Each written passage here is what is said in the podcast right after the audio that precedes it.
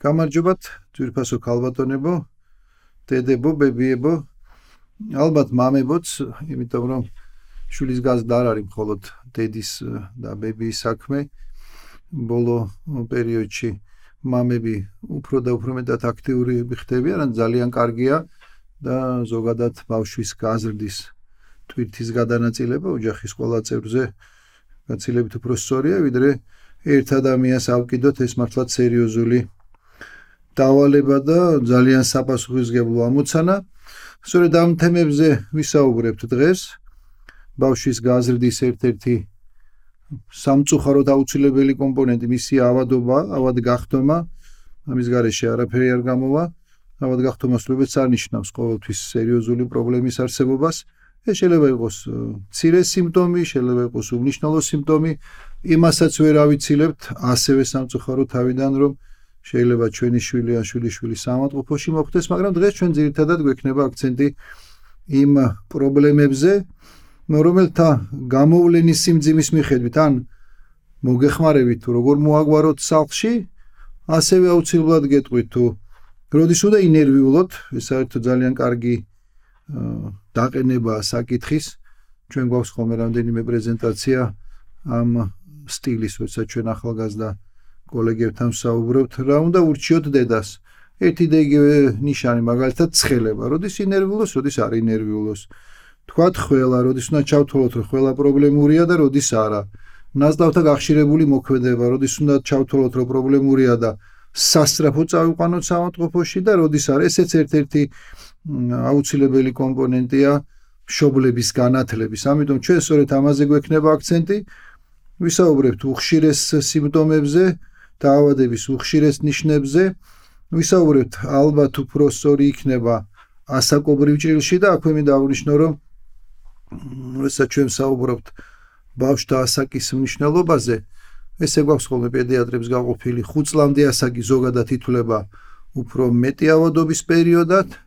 ამ ჩარჩოში 1 წლამდე ასაკი ითვლება უფრო მეტი ავადობის პერიოდად და უფრო მეტი რისკის შემცველად ამ ერთ წლიან ჩარჩოში ერთი თვე ითვლება ყველაზე მაღალი რისკის შემცველ პერიოდად, როდესაც ერთ თვეზე ვლაპარაკობთ, აქ უკვე ერთკვირიანი ასაკი გვაქვს, ერთი კვირის ასაკი, როდესაც ჩვენ რისკებს განსაკუთრებულად ვაფასებთ. უფრო მეტი კონცენტრირება გვექნება სწორედ ამ ასაკობრივ ჯგუფზე, ეს არ არის ჩვენი მიგნება ან აღმოჩენა დაავადების ამ ასაკობრივ ჭრილს განიხილავს ჯანმრთელობის სოფლიო ორგანიზაციაც გაეროს ბავშთა ფონდიც და ისეთი საკითხი როგორც არის ბავშთა ავადობა უხშირესად სწორედ პირველი 5 წლის ასაკს ეხება. ეს არის ყველაზე რთული პერიოდი, ეს არის პერიოდი, როდესაც ბავშვის იმუნური სისტემა გარკვეულ ტრენინგს გადის, გარკვეულად ემზადება სრულყოფილი ფუნქციონირებისთვის, ასე რომ კონცენტრირება გვექნება 5 წლამდე ასაკზე და კონცენტრირება გვექნება უხშირეს სიმპტომებზე. ამ სიმპტომების ჩამონათვალი ძალიან დიდია და უფრო მეტიც ვიდრე თქვენ წარმოგიდგენიათ, თუმცა ჩვენ გვაქვს გარკვეული გრადაცია, რომელია უფრო ხშირი. ისევ და ისევ გამიმერებ 5 წლამდე ასაკის ბავშვებში. უფრო ხშირ სიმპტომებს მიეკუთვნება, რა თქმა უნდა, ყოველთვის კარგად ნაცნობი ცხელება და ჩვენ ამით დავიწყებთ ჩვენს დღევანდელ საუბარს, უხშირესი სიმპტომია ასევე ნაზლავთა მოქმედების გახშირება, რომელსაც დიარია ქვია და ჩვენ აუცილებლად განმარტავთ თუ როდის უნდა გამოვიყენოთ ეს სამედიცინო ტერმინია დიარია, მას კუჭის აშლასაც ეძახიან, თუმცა თუ რეალურ ანატომიურ სტრუქტურას შევაფასებთ, ეს არის კუჭის აშლა, ეს უფრო ისეთი ხალხური გამოთქვა, უფრო სწორი იქნება ნაცლავთა მოქმედების გახშირება და ჩვენ ამაზე აუცილებლად გავშერდებით.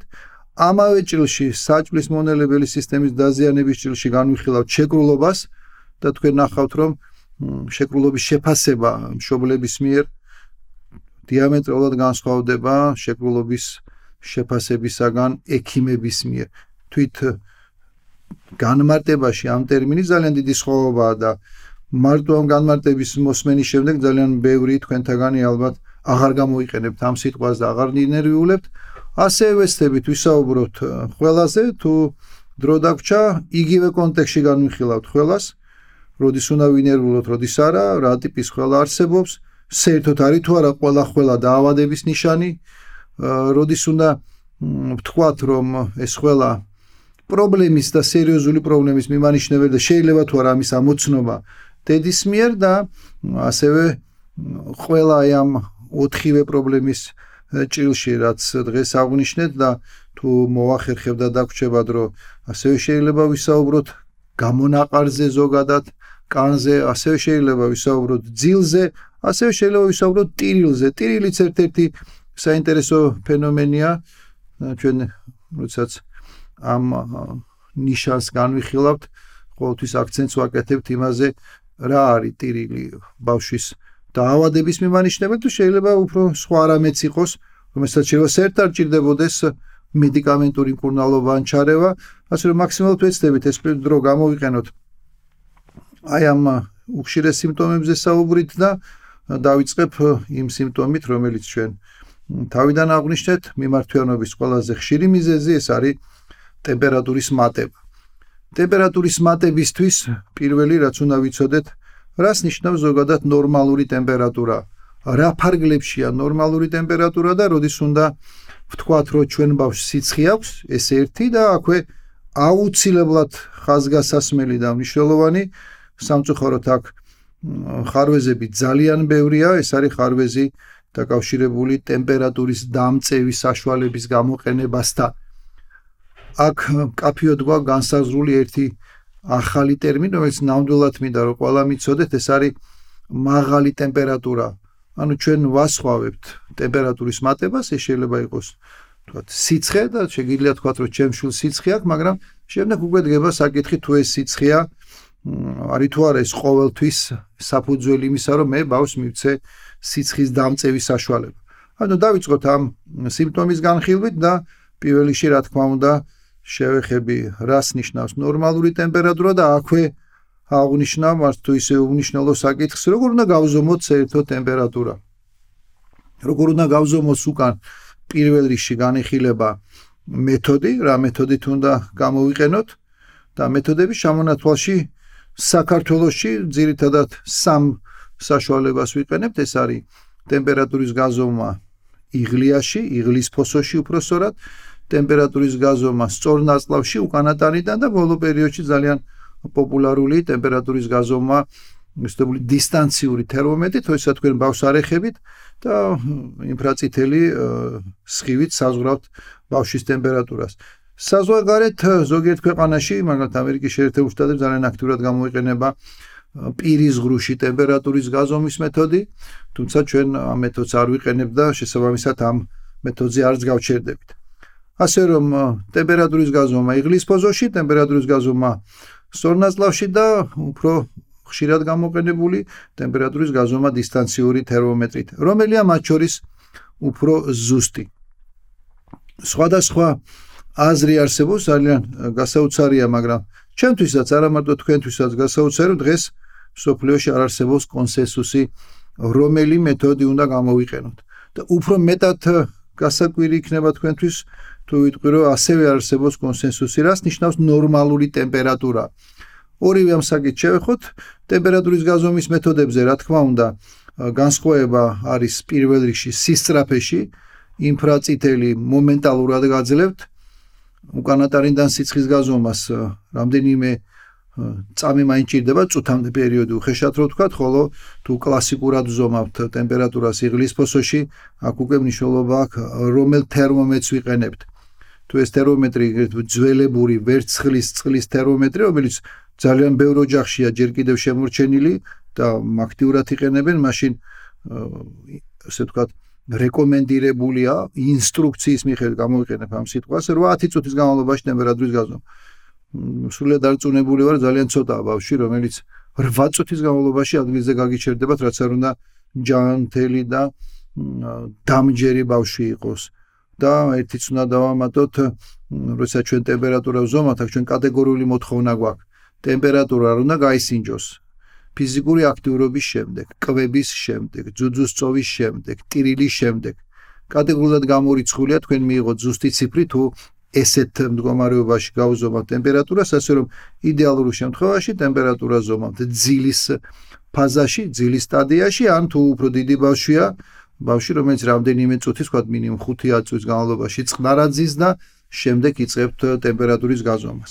აი ამ სამი მეთოდიდან უპირატესობას ასაკის მიხედვით უფრო მცირე ასაკში ანიჭებენ სწორი ნაზლავიდან ტემპერატურის გაზომას, უფრო მოზრდილ ასაკში შეიძლება იღლის ფოსოს თერმომეტრიზაცია გამოიყენოთ და რაც შეეხება დისტანციურ თერმომეტრს, ყველა ასაკში შეგიძლიათ მისი გამოყენება, ოღონდ ყველაზე ნაკლებად აკურატული და სწორი სწორედ ეს მეთოდი გახლავთ. ასე რომ ან ვიყენებთ სწორი ნაზლავის თერმომეტრიზაციას, ან იღლის ფოსოს, ან დისტანციურს, მაგრამ განსხვავება მათ შორის არის დროში, რა დროში იღებთ საბოლოო პასუხს და მეთოდის სისტორიაში, რის გამოც უფრო ხშირად ჩვენ უკანა დაინდან გაზომილი ტემპერატურა მიგვაჩნია წლამდე ასაკში განსაკუთრებით უფრო ზუსტ მაჩვენებლად. კიდევ ერთი რაც აქვე უნდა დავამატოთ სხვადასხვა მეთოდების გაზომა შორის არის თორა განსხვავება მიღებულ მონაცემში. არის და თუ ისე ცოტა, როცა ჩვენ ზომავთ უკანატანში ტემპერატურას, აქ უნდა ვიცოდეთ რომ იღლის ჩვენთვის კარგად ნაცნობ ტემპერატურაზე გადასაყვანად უნდა გამოვაკლოთ გარკვეული ციფრი და არა ფიქსირებული 0.5 როგორც ჩვენ მიჩვეული ვარ როგორც წესი უმრავლესობა 0.5-ს აკლებს თუმცა ეს 0.5 სხვადასხვა საკ შეიძლება 0.7 გახდეს ზოგადად საკში 0.8 ასე რომ ესეც ერთ-ერთი ხელის შემშლელია ზუსტი ინტერპრეტაციისთვის. ნუ ჩავთვალოთ რომ ეს უნდა იყოს 0.5 გამოკლებული. იმისათვის რომ ჩვენ უნიფიცირებულად შევაფასოთ ეს მაჩვენებელი როგორც იღლის ტემპერატურის და დისტანციური ტემპერატურის მანიშნებლად. ეს არის რაც ეხება ტემპერატურის გაზომვას და მეთოდებს და ეხლა რაც მთავარია გადავიდეთ მეორე ნაწილზე ინტერპრეტაცია. როდის უნდა ვთქვათ რომ ჩვენ შვილს აქვს ტემპერატურა, სიცხე, მომატებული ტემპერატურა უბრალოდ. აქ ორი მიდგომა არის, ერთი ჯანმრთელობის სოფლიო ორგანიზაციის, რომელიც აფიქსირებს სიცხეთ იმ მდგომარეობას, ოდესაც ბავშვის ტემპერატურა 37.5 მიათედი და მეტი. ეს არის ჯანმოს განმარტება და ჯანმო ამ განმარტებას იყენებს მის რეკომენდაციებში, სახელმძღვანელო დოკუმენტებში და ტემპერატურის მომატების შეფასების თვალსაზრის 37.5 და მეტი. მეორე მიდგომ ეს არის ამერიკის პედიატრის აკადემიის, რომელიც ამბობს, რომ ბავშვს აქვს სიცხე, თუ მისი ტემპერატურა არის 37.2 და მეტი. ეს იმას ნიშნავს, რომ ესეთი ჩვენი стереოტიპი, რომ ტემპერატურის მატება იწება მაშინ, როდესაც აი ძველ თერმომეტრზე ისევ და ისევ ვერცხლის წყლის თერმომეტრს დაუბრუნდებით, წითელი ხაზი 37-ის ზემოთ იწყებოდა.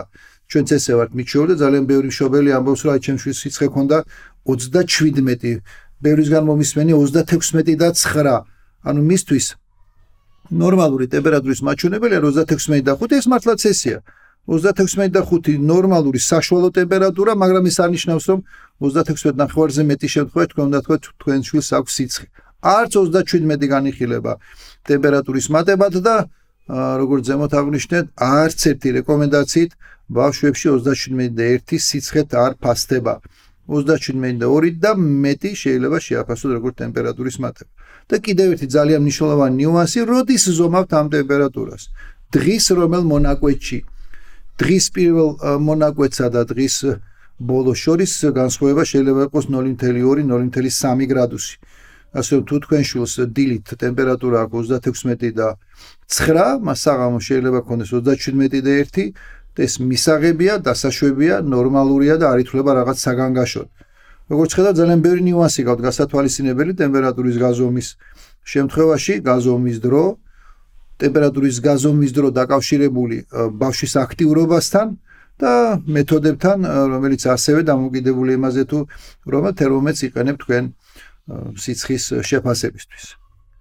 მეორე საკითხი, რომელიც სიცხეს ეხება, როდის უნდა ვთქვათ, რომ სიცხე ეს განვიხილეთ და შევეხოთ მეორე საკითხს არის თუ არა ტემპერატურის მატება ყოველთვის დაავადების მაჩვენებელი, ეს ერთი და მეორე ჭირდება თუ არა ყველა ტემპერატურას დამწევის მიცემა. აქ ერთი რამ უნდა გაითვალისწინოთ, რომ პირიქით ჩვენ მიგვაჩნია, რომ ტემპერატურის მატება არის ორგანიზმის ფიზიოლოგიური დამცველობითი რეაქციის გამოვლინება. სრულებითაც არ არის ცუდი, როცა თქვენი შვილი ვირუსზე ან ბაქტერიაზე პასუხად ტემპერატურის მომატებას იყენებს როგორც ორგანიზმის რეაგირების მარკერად. შესაბამისად, არის ძალიან ბევრი კვლევა, რომელიც მიუთითებს, რომ მაღალი ტემპერატურა თქონდა გარკვეულ ფარგლებში მოქმედებს დამთრგუნველად ვირუსზე და ბაქტერიაზე, ანუ ვირუსის და ბაქტერიის გამრავლებისთვის სხეულის მაღალი ტემპერატურა 38-ის 38 ნახევრის ფარგლებში არის მისი გამრავლებისთვის ხელის შემშლელი. ამიტომ თუ ჩვენ ტემპერატურას შევხედავთ სიცხის მომატებას როგორც ორგანიზმის დამცველობით რეაქციას, თქვენი პირველი ამოცანა არ უნდა იყოს აი ამ დამცველობითი რეაქციის დათრგუნვა და 37 და 7-ზე ან 38-ზე ან 37-ზეც სამწუხაროდ ესეთი ფაქტებიც არსებობს, მაშინვე მისცეთ ბავშვს სიცხის დამწევის კატეგორიულად არასწორია და ამისაგან მაქსიმალურად უნდა შევიკავოთ თავი. ის საკითხი, რომელიც ზოგადად ტემპერატურის მართვაში არის ყველაზე მნიშვნელოვანი, არის კითხვა, როდის უნდა გამოვიყენოთ სიცხის დამწევის საშუალება. აქაც სამწუხაროდ კონსენსუსი არ არსებობს. სხვადასხვა ქვეყანა, სხვადასხვა ინსტიტუცია, სხვადასხვა ციფრებს იძლევა, ну ჩვენ მაინც ვეყნობით ძირითადად ორი მნიშვნელოვანი სტრუქტურის რეკომენდაციას. პირველი ის არის ჯანმრთელობის სოფლიო ორგანიზაცია. ჯანმრთელობის სოფლიო ორგანიზაციის რეკომენდაციით ტერმინი მაღალი ცხელება შესაბამისად ის მდგომარეობა, რომლის დროს უნდა გამოვიყენოთ ტემპერატურის დამწევის საშუალება, ეს არის სიცხე 38 ნახევარი და მეტი. ეს იმას ნიშნავს, რომ თუ თქვენ შვილს ცხელება აქვს და ტემპერატურა მოიმატა, თქვენთვის სიცხის დამწევის საშუალების მიცემის ჩვენება არის კონკრეტული ციფრი, სიცხე 38 ნახევარი და მეტი. ცოტა ნაკლებ ციფრს იძლევა ამერიკის პედიატრის აკადემია, იქ ამ მდგომარეობას ტემპერატურის დამწევის გამოყენების ჩვენება თაფასებენ ტემპერატურას 38.3 და მეტი. მაგრამ ერთი დამატება აქვს მნიშვნელოვანი დამატება ამერიკის პედიატრის აკადემიას მათი რეკომენდაციით თქვენ არა კონკრეტულ ციფრს უნდა უმკურნალოთ, არამედ ბავშვის მდგომარეობას. თუ ბავშვი კომფორტულად გრძნობს თავს 38-ზე და 3-ზე, ნუ იჩქარებთ დამწევის მიცემას. შეიძლება დააკვირდეთ, თავი შეიკავოთ და მერე გამოიყენოთ სიცხის დამწევი თუ ამისი აუცილებლობა იქნება. ამიტომ ესეთი მოკლე და ძალიან მარტივი რჩევა აქვს. უმკურნალეთ ბავშვს და ბავშვის მდგომარეობას და არა ციფრებს თერმომეტრზე. თუმცა დისკომფორტის ცნება საკმაოდ სუბიექტურია, ამიტომ ჩვენთვის უმჯობესია თუ ჩვენ მაინც გვექნება აქცენტი გაკეთებული ციფრზე და ყველა მშობელს ეცოდინება რომ გამოვიყენოთ სიცხის დამწევი მაშინ თუ ტემპერატურის მაჩვენებელი არის ან 38 ნახევარი და მეტი ისევ და ისევ თქვენი ნერვიულობისა და თქვენი ესეთი შიშის ხარისხს გააჩნია. 38 და ნახევარის არის ყველაზე მეტი, რაც დღეს არსებობს, ან გამოიყენეთ მაშინ თუ თქვენი შვილის ტემპერატურა აცდა აი ამ ამერიკულ ბჭყალებში ფარგლებს და არის 38.3 და მეტი. მანამდე კატეგორიულად ტემპერატურის დამწევის გამოყენება რეკომენდებული არ არის პირიქით კიდევ ერთხელ მინდა ხაზი გაუსვა ამ ტემპერატურაზე, უფრო დაბალ ტემპერატურაზე დამწევის საშუალების გამოყენება შესაძლებელია კონტრპროდუქტიული იყოს შედეგს მოგცემთ პირიქით თქვენ ხელოვნებას ცდილობთ ტემპერატურა დააგდოთ ხელოვნებას ცდილობთ შეინარჩუნოთ ბავშვის სიცხე დაბალ ფარგლებში რაც გარკვეულწილად ხელს უწყობს იმ მიკროორგანიზმების ცხოველმყოფელობას რომელმაც გამოიწვია კიდეც ეს ტემპერატურა ასე რომ ნუ იჩქარებთ ნუ ინერვიულებთ და ავიღოთ ეს ციფრი მაჩვენებლად იმისა 38 ნახევარი და მეტი, როდესაც თქვენ უნდა გამოიყენოთ სიცხის დამწევი საშუალება. აქვე მინდა კიდევ ერთი მნიშვნელოვანი ინფორმაცია ტემპერატურასთან დაკავშირებით მოგაწოდოთ, ეს არის რა უნდა გავაკეთოთ თუ ჩვენ შვილს სიცხე აქვს. თუ დაბალი სიცხე აქვს და არ ცილდება 38 ნახევარზე და მეტ, სავსებით საკმარისია სითხის დამატებითი მიწოდება. ეს ნებისმიერ შემთხვევაშია რეკომენდებული, მაგრამ თუ თქვათ იმ ფარგლებშია, როცა ჩვენ ართვით რომ უნდა გამოიყენოთ სიცხის დამწევის საშუალება, მიეცით ბავს სითხე ნებისმიერ სითხეზე აქ ლაპარაკი, რა თქმა უნდა, ჩვენ არ ვსაუბროთ ისეთ გაზირებულ ტკივილსასმელებზე ყველა დანარჩენი სითხე შეგიძლიათ ამად გამოიყენოთ. შეიძლება იყოს წყალი, მინერალური წყალი, შეიძლება იყოს რძე, შეიძლება იყოს ჩაი, არ აქვს მნიშვნელობა ახალმომზადებული წვენი, ყველაფერი ეს და რაც ბავშვს სიამოვნეს, რა თქმა უნდა, ეს ანიშნავს თუ თქვენ ბავშვს დააძალოთ, მაგრამ უნდა გაითვალისწინოთ ტემპერატურის მატება იწევს მეტაბოლიზმის გაძლიერებას, ოფრის გამომყოფის გაძლიერებას, რაც განაპირობებს სითხის დაკარგვას, ამიტომ ამ თვალსაზრისით სითხის შევსება პირველ რიგში ბავშვისთვის კომფორტია და ბავშვებს როგორც წესი აბსოლუტურ უმრავლესობას ტემპერატურის მატების დროს აქვთ წყურვილის მომატებული შეგრძნება და მეორე რიგში ეს არის მართლაც არა მხოლოდ წყალი, არამედ სამკურნალო საშუალება, ვინაიდან სითხის დამატებითი მიწოდება გარკვეულად ანეიტრალებს იმ ზემოქმედებას, რასაც ტემპერატურა გვაქვს. თუ ტემპერატურა 38 ნახევარი და მეტია, აქ უკვე გაქვთ ორად ორი არჩევანი. ეს არის ან არასტეროიდული ანთების საწინააღმდეგო საშუალება, იბუპროფენი, ან აცეტამინოფენი, ან პარაცეტამოლი, ორი სხვადასხვა სახელი ქვია, მოქმედი ნივთიერება აცეტამინოფენია, ოღონდ აქაც მინდა დავამატო, არა ტაბლეტიზირებული ფორმით. ჩვენ ხუთლამდე ასაკის ბავშვებზე საუბრობთ, ასე რომ ამასაკობრი ჯგუფში უმჯობესია გამოვიყენოთ სიროფი. სიროფი გვადლებს შესაძლებლობას დოზირების სწორად შერჩევის, სიროფი გვადლებს შესაძლებლობას თავიდან ავიცილოთ ესეთი უსიამოვნო გემოს შეგრძნება, რასაც ტაბლეტი ყოველთვის ტოვებს, ასე რომ ეს სიროფები როგორც წესი არომატიზირებულია, სხვადასხვა ხილის გემო ასე რომ ბავშვი მას კარგად სვამენ, პირიქით ძალიან ბევრი დედა ამბობს, რომ როგორც კი დალებს სიცხის დამწევ სიროფს, ზოგჯერ ითხოვს კიდეც ბავშვი აი ამ სიროფს იმდენად გემრიელია დასალევად. ანუ ვაძლევთ სიცხის დამწევს ამ ორი საშუალებიდან რომელიმე, ან კიდევ ერთი ფორმა ესეც მინდა აღნიშნოთ სანთლები, რომელიც ალბათ უფრო მცირე ასაკის ბავშვებისთვის იქნება სასურველი. და კიდევ სიცხის დაწევის კონტექსში რა ინტერვალი უნდა იყოს სიცხის დამწევის საშუალებების მიცემას შორის? ეს ძალიან მნიშვნელოვანია. ეს ინტერვალი განსხვავებულია აცეტამინოფენსა და იბუპროფენს შორის მაგრამ არა უმცირეს 4 საათისა და ყველაზე სასურველი იქნება თუ თქვენ 6 საათიან შუალედს შეინარჩუნებთ ანუ 4-6 საათის შემდეგ შეგიძლიათ მისცეთ განმეორებით სიცხის დამწევის საშუალება.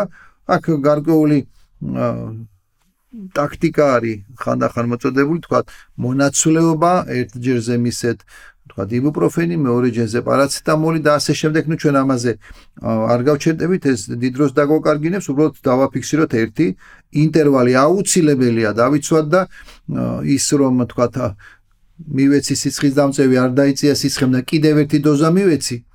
არასწორი ტაქტიკაა, ვინაიდან არც ერთი ეს პრეპარატი აბსოლუტურად უსაფრთხო არ არის ყველა მათგანს ორივე მათგანს უпроსურად გააჩნია თავისი გვერდითი მოვლენა განსაკუთრებით დოზის გადაჭარბების შემთხვევაში ასე რომ არ ინერვიულოთ, არ ჩათვალოთ რომ სიცხის დამწევის შემდეგ ტემპერატურა უნდა ნორმალიზდეს.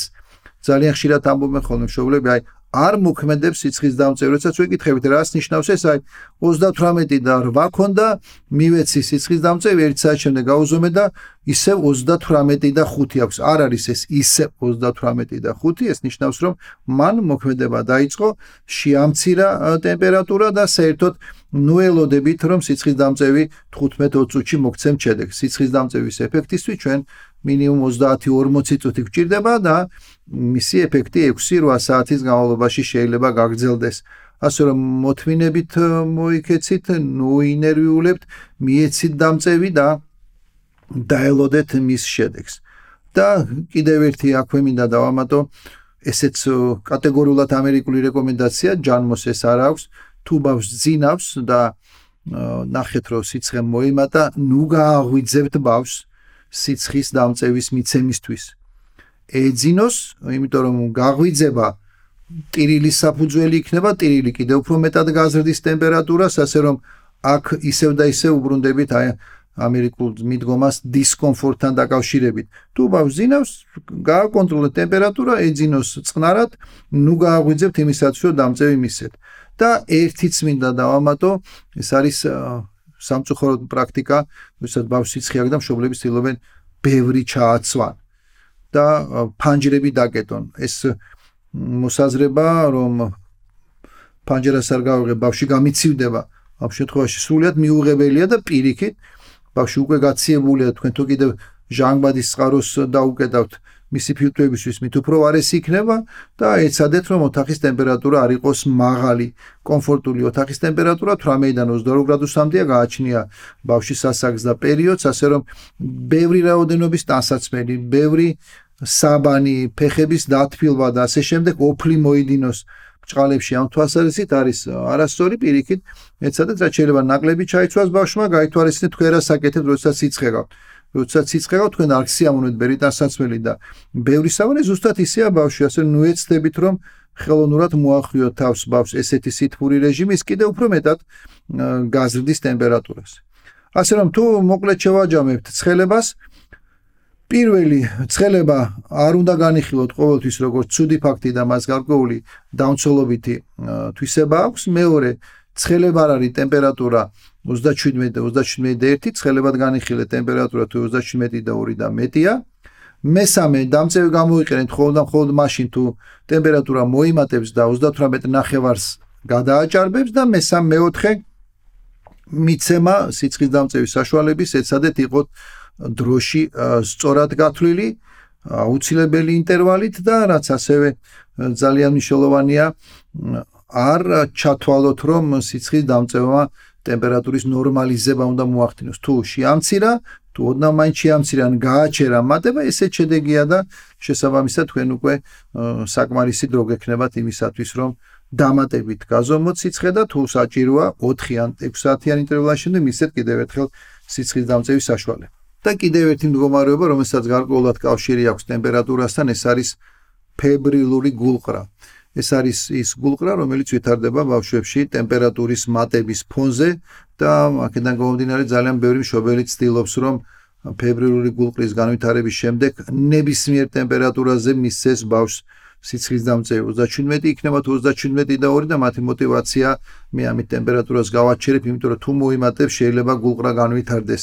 არ არსებობს არც ერთი კვლევა, არც ერთი პუბლიკაცია თუ რეკომენდაცია, რომელიც აღნიშნავს, რომ თუ გინდა თავიდან აიცლოთ ფებრილი გულყრა, ეცადეთ, რომ ტემპერატურა ნორმის ფარგლებში შეინარჩუნოთ ყოველთვის. სამწუხაროდ ესე არ არის, ამიტომ ნუ იჩქარებთ ესეთ ბავშვებში დამწევის მიცემას, ნუ ჩათვლით, რომ თქვა 5-6 დღიანი ავადმყოფობის განმავლობაში, როცა თქვენ ბავშვს ჩაოლებრივი ვირუსული ინფექცია და თქვენ მუდმივად მისცემთ დღეში 3 დღეში სიცხის დამწევს, ამით დაიცავთ ფებრილური გულყრის განვითარებისაგან, ესე არ არის, ამიტომ ნუ შეგეშინდებათ აქაც იგივე საღვნიშნავ და მაქსიმალურად ეცადეთ, რომ ამ შემთხვევაში ისევ და ისევ ის რეკომენდაციები გაითვალისწინოთ, რაც ჩვენ სხვა ბავშვებთან დაკავშირებით აღნიშნეთ ტემპერატურის მატების თვალსაზრისით. ეხლა შევეხოთ მეორე ხშირ სიმპტომს ეს არის ცხელების შემდეგ განსაკუთრებით ეხლა ზამთრის გაზაფხულის პერიოდში ჩვენ გქონდა მეორე გახშირებული ხშირი პრობლემა ეს არის ხველა.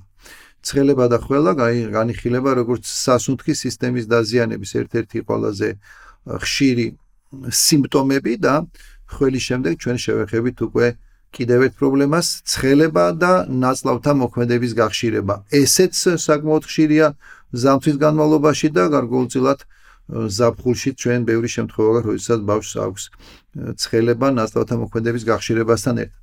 ამიტომ ახლა ვისაუბროთ ხელაზე და აქაც დავიწყებ იგივე შეფასებით, არის თუ არა ყველა ყველა დაავადების მიმანიშნებელი რა თქმა უნდა, პირველ რიგში, როდესაც ჩვენ საუბრობთ ხელაზე, პირველი და ყველაზე მარტივი შემაფასებელი კრიტერიუმი არის რამდენჯერ ახველებს დღეში.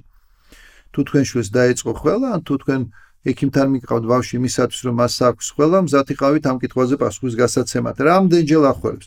რა თქმა უნდა, თქვენგან არავინ არ ითხოვს ზუსტ ციფრს, მაგრამ მიახლოებით მაინც წარმოდგენა უნდა გქონდეს რამდენჯერ ახველებს ჩვენი შვილი. აქ ამ შეფასებისთვის პირველი და ყველაზე მნიშვნელოვანია არის თუ არა რაიმე დასაშვები ფარგლები ნორმალური ბრჭყალების გარეშე ხველის. ისე როგორც ცხელების შემთხვევაში ჩვენ ახაც გვაქვს ორგანიზმის ფიზიოლოგიური რეაქციასთან საქმე და საერთოდ პირიქით ადამიანი რომელიც არ ახველებს ამ ადამიანს ძალიან სერიოზული პრობლემა აქვს არსებობს ესეთი იშვიათი ნევროლოგიური დაავადება როდესაც არ შეუძლია ბავშვს ამოხველება სასუნთქი მუსკულატურის დაზიანების გამო და როგორც ეს ეს ბავშვები დიდხანს ვერ ცოცხლობენ.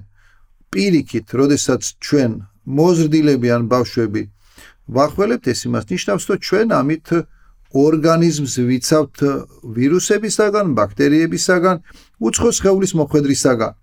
ამიტომ ამ შემთხვევაში ყველაზე მნიშვნელოვანია, რა თქმა უნდა, ვიცოდეთ თუ რამდენჯერ უნდა დაახლოს ნორმალურმა ჯანმრთელმა ბავშვმა დღეში. ეს ციფრი ცნობილია ყველა პედიატრისთვის და ეს ციფრი არის შეიძლება თქვენთვის მოულოდნელი და გასაოცარი ციფრია, მაგრამ ეს არის 24 საათში 11 ხველის ეპიზოდი ითვლება ნორმალურ დასაშვებ მაჩვენებლად. ანუ თუ თქვენი შვილი ადჯილ 11 ჯერ ახველებს დღეში, ეს არის ის რაც მის ორგანიზმს იცავს ბაქტერიების, ვირუსების, უცხო სხეულების, უცხო ნაწილაკების მტვერის მოხვედრისაგან სასუნთ სისტემაში. ამიტომ მანამ სანამ ჩვენ ჩავთვლით, რომ ჩვენ შულს აქვს დაავადება, რომელიც გამოვლინდება ხველით, პირველი რაც უნდა გავაკეთოთ არის მიახლოებით მაინც კონდეს წარმოქმნა რამდენჯერ ახველებს ჩვენი შვილი. აქ რა თქმა უნდა ძალიან რთულია ესე დათვლა და დღის განმავლობაში ამის თვალყურის მიდევნება, ამიტომ ჩვენ ხშირად ვცვლით ხოლმე ამ კითხვას და ესე ვსვამთ, აი საათში რამდენჯერ ახველებს თქვენი შვილს უფრო მარტივი საპასუხოა თუ საათში ერთხელ ახველებს, შეგიძლია დათვალოთ თქვენ შულს 8-10 საათი ძინავს, საათში ერთხელ ახველებს, ეს არის სწორედ 10-11 დახველება დღეში, რაც ნამდვილად არ არის დაავადების მაჩვენებელი. ამიტომ მანამ სანამ გადაწყვეტ ინერვიულოთ ყველასთან დაკავშირებით, პირველი ეცადეთ შეაფასოთ თუ რამდენი არის თქვენი შვილის ხველის სიხშირე და შემდეგ უკვე გადაწყვეტეთ ჭირდება თუ არა ამ სიხშირეს ექიმთან კონსულტირება. მეორე, რომელიც ასევე მნიშვნელოვანია, არის თუ არა ხველა, აი 10-ზე მეტი შემდეგ რასაც ვისაუბრეთ, ეს ეხება უკვე ხველას, რომლის სიხშირე არის უფრო მეტი ვიდრე 10 დღეში. არის თუ არა ხველა კონკრეტული დაავადების მიმანიშნებელი. აქ ჩვენ პასუხი გვაქვს დიახ, არსებობს ყველა, რომელიც კონკრეტული დაავადების მიმანიშნებელია და აქ უკვე ჩვენ ახლა გამოვიყენებთ ასაკობრივ გრადაციას და ვისაუბრებთ თუ რა ასაკობრივ ჯგუფში რა ტიპის ყველა შეიძლება იყოს სპეციფიური. აი ამ ტერმინს ვიყენებთ მედიცინაში სპეციფიური ნიშნავს რომ ეს არის ყველა რომელიც ახასიათებს მხოლოდ და მხოლოდ ამ დაავადებას. პედიატრიაში არის ძალიან ბევრი პრობლემა, როდესაც თქვენმე ექიმა შეიძლება დაავადების დიაგნოზი დასვას მხოლოდ აი ამ კითხვაზე პასუხის შემდეგ ან თქვენი განმარტების მოსმენის შემდეგ თუ როგორი ხველა აქვს თქვენ შულს. პირველი დავიწყებ იმ ხველით, რომელსაც ქვია მყეფავი ხველა. ეს არის ხველა, რომელიც ახასიათებს ვირუსულ დაავადებას, სასუნთქი სისტემის ვირუსულ დაავადებას, რომელსაც ქვია კრუპი. ბევრი შობლისთვის ეს ნაცნობი სინდრომია და აქვე მინდა აღვნიშნო რომ კორონავირუსის მუტაცია ომიკრონი იმით გამოირჩეოდა სხვა მუტაციებისაგან რომ ომიკრონით ინფიცირებული ბავშვების საკმაოდ დიდ ნაწილს ჰქონდა სწორედ კრუპის მსგავსი ხველა. ანუ ეს არის შეტევითი ხველა, მყეფავი ხასიათის ხველით. ამის უკან დგას კონკრეტული ვირუსი, როგორც წესი ეს არის პარაგრიპის ვირუსი, თქვენთვის ამის ცოდნა აუცილებელი არ არის, მაგრამ ის რომ ამის უკან ვირუსი დგას, აუცილებელია, ვინაიდან თუ ამ დაავადებას იწვევს ვირუსი, ავტომატურად ეს იმას ნიშნავს, რომ მისი კურნალობისთვის ანტიბიოტიკი არ უნდა იყოს გამოყენებული. ასე რომ კრუპი მყეფავი ხასიათის ხველით მიმდინარე ვირუსული დაავადება, რომლის პიკი 6 თვიდან 3 წლამდე ასაკის ბავშვებშია, არის დაავადება, რომელიც ვლინდება ძირითადად მყეფავი ხასიათის ხველით. აქვე აქვს ორი ნიშანი და ამასაც დავამატებ ვინაიდან ჩვენ ამ ნიშნას ესე ვაფასებთ ტრიადა სამი ნიშანი სპეციფიური ამ დაავადებისთვის ხეფავი ხასიათის ყველა ხმის ტემბრის შეცვლა და ეგრეთ წოდებული სტრიდორული სუნთქვა. სტრიდორი სამეცნიერო ტერმინია, რომელიც ნიშნავს გაძნელებულ, ხმაურიან, გახანგრძლივებულ ჩასუნთქვას. ანუ ეს არის ის მდგომარეობა, როდესაც თქვენი შვილი აბსოლუტურად ჯანმრთელი უეცრად ღამე იღვიძებს, ეწება ხმისტემბრის შეცვლა, მყეფავი ხასიათის ხველა, ჩასუნთქვის გაძნელება და ხმაურიანი ჩასუნთქვა, ეს არის სწორედ კრუპი, რომელიც манифестირდება მყეფავი ხასიათის ხველით. ასე რომ ესეთ შემთხვევაში და აქვე მინდა აღნიშნო ეს რჩევა მარტო ხველას არ ეხება, ბევრი სხვა დაავადების და ბევრი სხვა სიმპტომის და ჩვენ ყოველთვის ვთხოვთ ხოლმე მშობლებს თუ ესეთი რამე განვითარდა უეცრად და დრო გაქვთ, იქნებ ან ხმა დააფიქსიროთ თქვენი ტელეფონით ან ვიდეო გადაიღოთ, რომ ექიმს კონდეს შესაძლებლობა შეაფასოს არის თუ არა ეს ზუსტად ის, რასაც თქვენ ამბობთ. სამწუხაროდ ხშირად მშობლის შეფასება იგივე მყეფავ ყველასთან ან სტვინავ სუნთქვასთან ან შეტევით ყველასთან დაკავშირებით კატეგორიულად განსხვავდება რეალობისაგან, ამიტომ ერთ-ერთი ნაწილი თქვა ჩვენი მშობლების განათლების და ექიმთან ვიზიტის წინ სწორი ინფორმაციის მიწოდების იქნება მაქსიმალურად ეცადოთ თუ გამონაყარი აქვს კანზე სურათი გადაიღოთ თუ სპეციფიური ხმა აქვს სუნთქვის დროს ან ხმა ჩაწერეთ ან უკეთესია ვიდეო ფილმი გადაიღეთ თქვენ ტელეფონზე რომელიც ექიმს მისცეს შესაძლებლობა ზუსტად განსაზღვროს თუ რასთან გვაქვს საქმე. კრუპი არ აღინიშნება 6 წლის ზემოთ ასაკის ბავშვებში როგორც წესი მისი პიკი უკვე აღნიშნეთ 6 თვიდან სამ წლამდე ასაკშია და ასევე კიდევ ერთხელ აღნიშნავ რომ ეს არის დაავადება რომელიც ძირითადად ვლინდება მყეფავი ხასიათის ხვრით. მეორე სპეციფიური ხველა რომელიც ასევე ხშირია ბავშვებში ეს არის ხველა რომელიც ვითარდება ისეთი დაავადებების დროს როგორიც არის ბრონქული ასთმა და ისეთი დაავადებების დროს როგორიც არის ბრონქიოლიტი ან ბრონქიტი მიმდინარე ბრონქოსპაზმით. ეს ყველა სამედიცინო ტერმინია და ამის უკან დგას ბრონქების შევიწროება.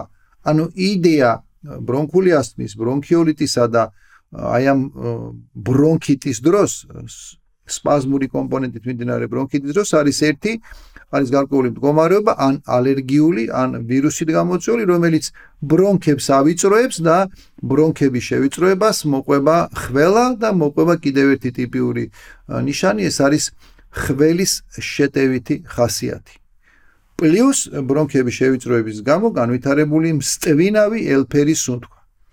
ასე რომ თუ თქვენ შულს აქვს შეტევითი ხასიათის სპაზმური ხველა და აი ამ ხველას თან ახლავს სტვინავი სუნთქვა სტვენ ამ სიტყვის სრული მნიშვნელობით. ეს არ არის სამეცნიერო ტერმინი ეს პირიქით ის ტერმინია რომელიც პირდაპირ უკავშირდება სტვენას. მაშინ თქვენ შეგიძლიათ თავად ეჭვი მიიტანოთ კონკრეტულ დიაგნოზზე. რატომ ამბობ ეჭვი მიიტანოთ? იმიტომ რომ ამ მდგომარეობის უკან დგას ორი განსხვავებული ასაკი. ორ წლამდე ასაკში ესეთი ბავშვის დიაგნოზი არ არის ბრონქული ასთმა ორ წლამდე ასაკში შეტევითი სპაზმური ხველა ხშირ სუნთქვასა და სტვინავ სუნთქვას დროს ეს არის წვრილი ბრონქიოლების ანთება, რომელიც ძალიან ხშირია ზამთარში და განსაკუთრებით წლევანდელი წელი იყო გამორჩეული.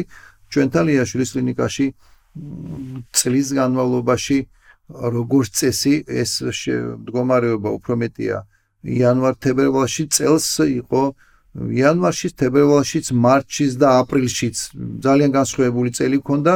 ამ დაავადების უკან დგას რესპირაციულ სენსიტიური ვირუსი, თქვენთვის ამის თქმა სავალდებულო არ არის, მაგრამ ისევ და ისევ უბრუნდები რა ხან ეს ვირუსულია, აქაც ანტიბიოტიკის გამოყენების აუცილებლობა არ არის. ანუ მეორე ტიპის ხველა, რომელიც არის დიაგნოზის მიმანიშნებელი არის შეტევითი სპაზმური ხველა, ორ წლამდე ასაკში ფიქრობთ, რომ ეს არის ბრონქიოლიტი, 6 წლის ზემოთ ფიქრობთ, რომ ეს არის ბრონქული ასთმა. აქ ძირითადი შეუთანხმებლობა ჩვენსა და ჩვენი პაციენტის მშობლებს შორის არის განმარტება, რას ნიშნავს სპაზმური ხველა. რას ნიშნავს მსტვინავი სუნთქვა. როგორც წესი, მშობლების 60-დან 70%-მდე ვერ საზღვრავს ზუსტად ამ ტერმინს. ამიტომ, როდესაც მშობელი ამბობს, რომ ჩემში სპაზმური ხველა ქონდა, ჩვენ ყოველთვის ვცდილობთ დამატებით ჩავეკითხოთ და დავადასტუროთ ნამდვილად იყო თუ არა სპაზმური ხველა. ხველის სპაზმი ეს არის შეტევითი ხველის ეპიზოდები, როდესაც თქვენი შვილი 2-3 წუთის განმავლობაში ახველებს შეუწყვეტლივ. ეს არის 50, 100, 150, 300 ხველა მიყოლებით პაუზის გარეშე. როგორც ეს მშობლების უმრავლესობა სპაზმური ხველის უკან განიხილავენ იმ ხველას, რომელიც არასპაზმური, არამედ ხშირი ხველა. ბავშვს დაახველა, გავიდა თქვა 20-30-40 წამი ისევ დაახვალა თქვა უნდა ეს ხშირი ხვალა მაგრამ ეს არ არის სპაზმი ეს არ არის ხელი შეტევა ამიტომ ყურადღებით იყავით ამ ტერმინის გამოყენებისას და მართლა დიდი განსხვავება დიაგნოზებსაც და პროგნოზ შორის ხშირი ხვალა სხვა არის სპაზმური ხვალა სხვა თუ შევაჯამებ ამ ფრაგმენტს კიდევ ერთხელ შეტევითი ხასიათის ხვალა მიმდინარე გახშირებული სუნთქვით, მიმდინარე მსტვინავი სუნთქვით, ეს არის ასაკდამოკიდებული დიაგნოზი, 6 წლის ზემოთ უნდა იფიქროთ, რომ ამის უკან დგას ბრონქული ასთმა, 6 წლამდე უნდა იფიქროთ, რომ ამის უკან დგას ვირუსით გამოწვეული ბრონქოსპაზმი, თუ 2 წლამდე ასაკის ბავშვი ეს უკვე ბრონქიოლიტია და აქვე მინდა აღნიშნო ბრონქიოლიტი როგორც წესი საკმაოდ ძიმე მდგომარეობა, ასე თუ თქვენი შვილი 2 წლამდე ასაკის არის და შეტევით ხოლმე დაიწყო უეცრად, ამასთან ერთად არის სუნთქვა გახშირებული, ტემპერატურა აქვს თუ არა მნიშვნელობა არ აქვს. აუცილებლად მიიყვანეთ ეს ბავშვი საავადმყოფოში და ექიმას შეაფასოს თუ რა ხდება თქვენ შვილთან. მესამე სახის ყველა რომელიც გვეხმარება დიაგნოზის დასმაში, აქ უკვე ნაკლები შეუთანხმებლობაა ჩვენსა და მშობლებს შორის, ეს არის ყველა რომელიც ვითარდება ყივანახველას დროს. თვით ამ დაავადების სახელი ყივანახველა მიუთითებს რომ ეს უნდა იყოს რაღაც განსაკუთრებული ხვალა და მართლაც ესია ყივანახველას დროს ხველას აქვს ესეთი ყივილის ხასიათი ეს არის სამედიცინო ტერმინს ჩვენ ამ შემთხვევაში ვიყენებთ რეპრიზას და აქ აუცილებლად მინდა აღვნიშნო რომ ეს რეპრიზა ანუ ხველის ეპიზოდი ძალიან ტიპიურია. თუ თქვენ ერთხელ მაინც მოისმენთ ყივანახველას დროს შეტევას არასოდეს არ შეგეშლება დიაგნოზის დასმა. ეს არის ხველის რამდენიმე პაუზის გარეშე ეპიზოდი რომელსაც მოყვება ხმაურიანი ჩასუნთქვა და ეს ხმა რომელიც ახასიათებს ყივანახველას არის სწორედ მისთვის ტიპიური ყივილის მსგავსი ხველა რომელიც მხოლოდ ამ დაავადებისთვის არის რომელიც პირდაპირ არის მიმული დიაგნოსთან და აქვე ერთი მიმანიშნებელიც რომელიც იდეალურად გამოდგება იმისათვის რომ თქვენ არ შეგეშალოთ სახლში ეჭვის მიტანა ყივანახველაზე ყივანახველა ვითარდება იმ პერიოდის შემდეგ, რომელსაც ჩვენ ვეძახით წინა პერიოდს ამ დაავადების განვითარების და ეს არის ორკვირიანი ჩვეულებრივი ხველის პერიოდი. თქვენი შვილი ახველებს, ჩვეულებრივ თქვენ ეჭვი არ აგავდებთ, თქვენი ექიმი ვერანაირად ვერ მიიტანს ეჭვს ყივანახველაზე, მაგრამ დაავადების დაწყებიდან ორი კვირის შემდეგ, ანუ ხველის დაწყებიდან ორი კვირის შემდეგ უეცრად ეწება ესეთი შეტევითი ხველა ყივილის მსგავსი გახანგრძლივებული ხმაურიანი ჩასუნთქვით და ეს არის უკვე ყივანახვალ და ორი კვირის შემდეგ ესეთ ხელას უკვე თანახლავს ასევე ღებინებაც ესეთი ეპიზოდის დროს ბავშვის სახეზე წითლდება შეიძლება თვალებზე სისხლჩაქცევაც განვითარდეს და ეს იმდენად კლასიკურია რომ ერთხელ მოსმენის შემდეგაც კი ასე ეს არ დაგავიწყდება. ასე რომ თუ მოკლედ შევაჯამეთ მესამე ტიპი ურხველას, ეს არის ყველა ყივანახველაში, რომელსაც ასაკი არ გააჩნია, შეიძლება განვითარდეს წლამდე ასაკის ბავშვი, შეიძლება განვითარდეს მოზრდილ ასაკის ბავშვებშიც და ამ შემთხვევაში ჩვენთვის რა თქმა უნდა ყველაზე მნიშვნელოვანია ამ ბავშვებში გადავამოწმოთ ვაქცინაციის სტატუსი. ყივანახველას საწინააღმდეგო ვაქცინა საქართველოში კეთდება, როგორც წესი ორჯერ ვაქცინირებულ ბავშვებს ყივანახველა არ ემართებათ, მაგრამ თუ ბავშვი არასრულად არის ვაქცინირებული და ან არ არის ვაქცინირებული, ყივანახველა შეიძლება განვითარდეს. ასე რომ შეტევითი ხველა დამახასიათებელი ხმაურიანი გაძნელებული ყივილის მსგავსი ჩასუნთქვით და ამ ეპიზოდების განვითარება დაავადების დაწყებიდან ორი კვირის შემდეგ თქვენ უკვე გაქვთ გამზადებული დიაგნოზი, ეს არის ყივანახველა. მეოთხე და ამით ყველაზე ალბათ შემოიფარგლებით, თორე ყველა იმდენად უნიკალური ფენომენია, რომ ძალიან შორს წაგვიყვანს, ეს არის კიდევ ერთი რაც მინდა ყველა მშობლისთვის იყოს ასევე კარგად ნაცნობი. ჩვენ პირველი ვთქვით დათვალეთ ხელი სიხშირე, მეორე ვთქვით შეაფასეთ ან გადაიღეთ ან ხმაჩაწერეთ ტიპიური ხველის და მესამე ეს არის შეაფასეთ ხველის ხასიათი. არის თუ არა ხველა მშრალი, თუ არის ხველა სველი, პროდუქტიული. ესე ძალიან მნიშვნელოვანია და ძალიან მნიშვნელოვანი ასევე იმ ფაქტის დაფიქსირება, რომ შესაძლებელია ყველამ დაავადების მიმდინარეობისას ხასიათი შეიცვალოს. თავიდან იყოს მშრალი, შემდეგ ახდეს სველი, შეიძლება ყველა ბოლომდე დარჩეს მშრალი, ძალიან განსხვავებულია დაავადებების მიხედვით, მაგრამ ყველა მშობლის მოვალეობა, უბრალოდ მოვალეობა არასორი სიტყვა. ყველა მშობელმა უნდა მოახერხოს შეაფასოს და კარგად განასხვაოს ეს არის მშრალი თუ სველი ხველა და აუცილებლად ქრონოლოგიურად ეს მას კონდეს დაალაგებული. თქვა 5 დღე იყო მშრალი შემდეგ ახთა სველი და ასე შემდეგ. სველი ხელი სველი ხველის უკან სრულიად სხვა დაავადება დგას მშრალი ხველის უკან სრულიად სხვა დაავადება და შესაბამისად ამ თანმიმდევრობას და ქრონოლოგიურ ხანგრძლივობას აქვს ძალიან დიდი მნიშვნელობა თქვენი ექიმისთვის და ბოლო საკითხი, რომელსაც ყველასთან მიმართებაში განვიხილავთ და ზუსტად იგივე კონტექსტში, რაც ვისაუბრეთ ცხელების დროს, არის თუ არა ყველა ყველა საფუძველი იმისა, რომ თქვენ ან მაშინვე ექიმთან წახვიდეთ, ან მისცეთ რომელიმე მედიკამენტი. აქ პასუხი გვაქვს ძალიან მარტივი, არა. პირიქით ამერიკის პედიატრის აკადემიის რეკომენდაციით სამწლამდე ასაკში არც ხველის დამთრგუნველი ან ხველის ხელშემწყობი ეგრეთ წოდებული ამოსახველებელი საშუალების გამოყენება არა მარტო რეკომენდებული არ არის, პოტენციურად საშიშია. ასეთივე სიფრთხილე არის საჭირო 6 წლამდე ასაკის ბავშვებშიც. ასე რომ თუ თქვენ შულს ახველებს, არ ჩათვალოთ, რომ მას დახმარება ჭირდება მედიკამენტის სახით, სულებითაც არა, მედიკამენტის საკითხი გადაწყვიტოს ექიმმა და აქვე მინდა აღვნიშნო, არც ერთი ჩვენს მიერ ჩამოთვლილი და განხილული დაავადება, ეს იქნება კრუპი, ეს იქნება ყივანახველა, ეს იქნება მშრალი ხველა თუ სველი ხველა, კატეგორიულად არ საჭიროებს ხველის საწინააღმდეგო საშუალების მიცემას. უფრო მეტიც, ხველის დამდგუნელი საშუალებები, მათი აბსოლუტური უმრავლესობა პოტენციურად რისკის შემცველია, განსაკუთრებით მცირე ასაკის ბავშვებში. ამოსახველებელი საშუალებების რისკიც არსებობს, ვინაიდან ამოსახველება საშუალებამ შეიძლება ბევრი ნახველი დააგროვოს, რამაც კიდე უფრო მეტად გაუარესოს ბავშვის მდგომარეობა, ასე რომ თუ თქვენ შვილს ახველებს, გადაწყვეტილება ჭირდება თუ არა მე მედიკამენტი და რა ტიპის მედიკამენტი უმჯობესია მიიღოს ექიმა და მიუხედავად იმისა რომ მედიკამენტების გაცემა აფთიაქში ყოველგვარი რეცეპტის გარეშე ხდება ეცადეთ რომ ეს არ გააკეთოთ. ჩვენ გვაქვს რეკომენდაცია და ესე ჟღერს ჯანმოს რეკომენდაცია ყოველ შემთხვევაში გამოიყენეთ ყელის დამარბილებელი და ხველის შესამსუბუქებელი უსაფრთხო საშუალებები. ესეთი განმარტება ძალიან ჟღერადი და მარტივი. ამის უკან დგას ჩვენთვის კარგად ცნობილი ჩაი ჩვენთვის კარგად ცნობილი თუნდაც კომშის ნაყენი კომშის კომპოტი თბილი სახით. ძალიან პოპულარულია და განიხილება როგორც სამედიცინო ზემოქმედების მქონე საშუალება ჩაი თაფლით, თბილი წყალი თაფლით ერთი წლის ზემოთ ასაგობრივ ჯგუფში თქვენ შეგიძლიათ თქვენ შვილს შესთავაზოთ, რომელსაც ახველებს ღამე ძილის წინ მიირთვას ჩაი, რომელშიც ერთი კოვზი თაფლია, თავს გააჩნია ძალიან კარგი ზემოქმედება ყველაზე და შესაბამისად ეს უსაფრთხო საშუალება მოგცემთ შესაძლებლობას თავიდან აიცლოთ მედიკამენტის მიღება. და ბოლო პრობლემა, რომელსაც შევეხებით, ეს არის ერთ-ერთი ყველაზე ხშირი ჩივილი ბავშვებში, ეს არის ნაზლავთა მოქმედების გახშირება.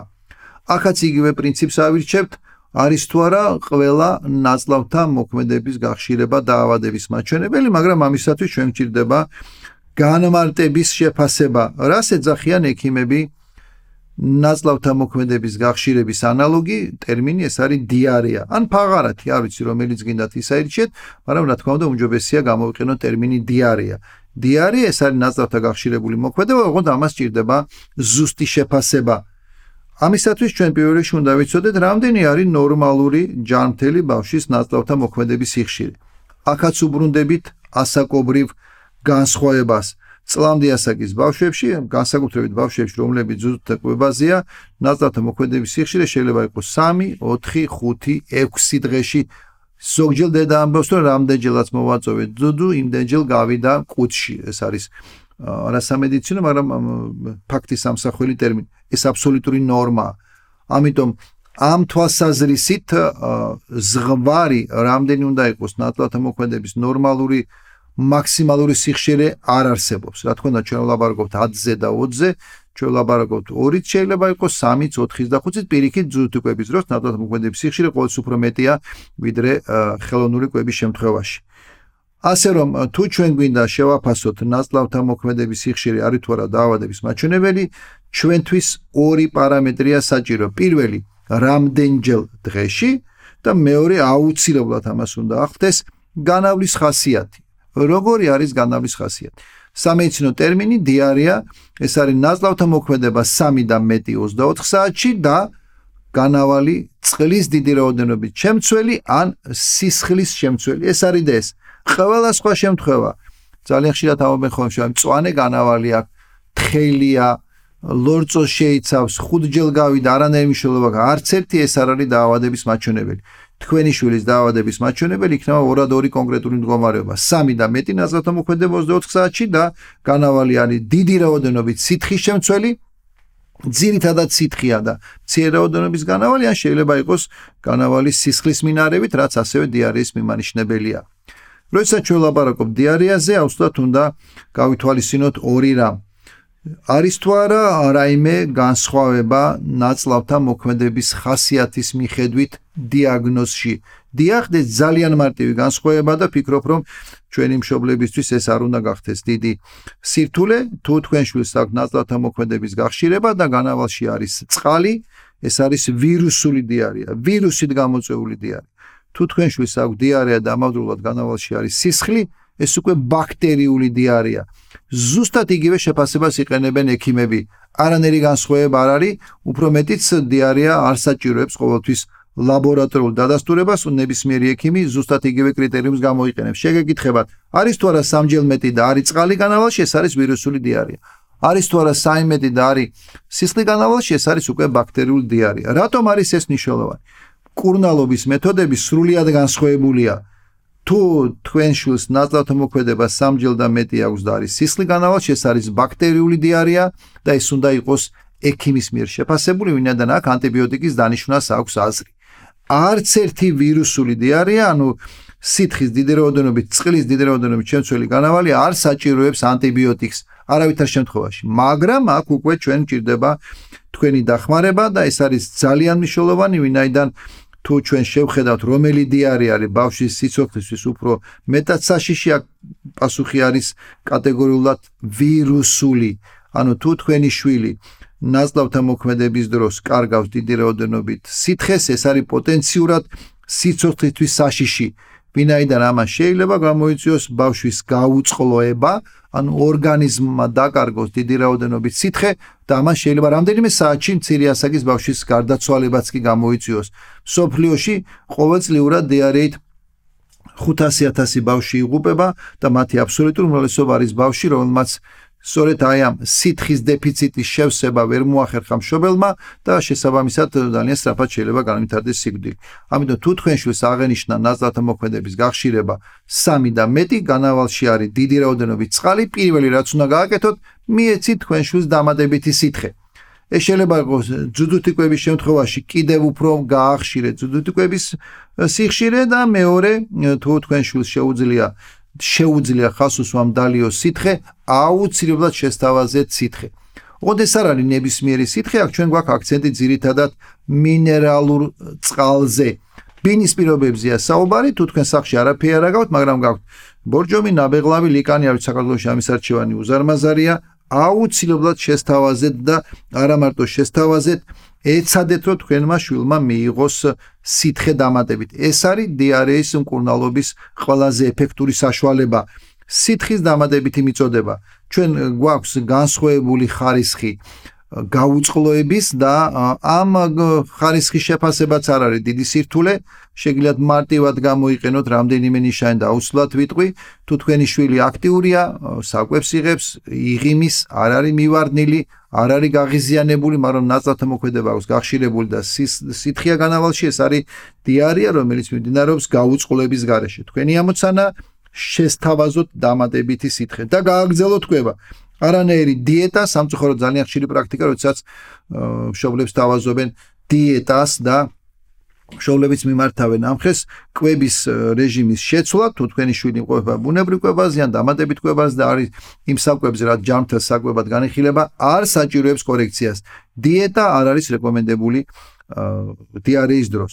მეორე და მესამე ხარისხი სიმძიმის მიხედვით ეს არის დაკავშირებული ბავშვის მდგომარეობასთან.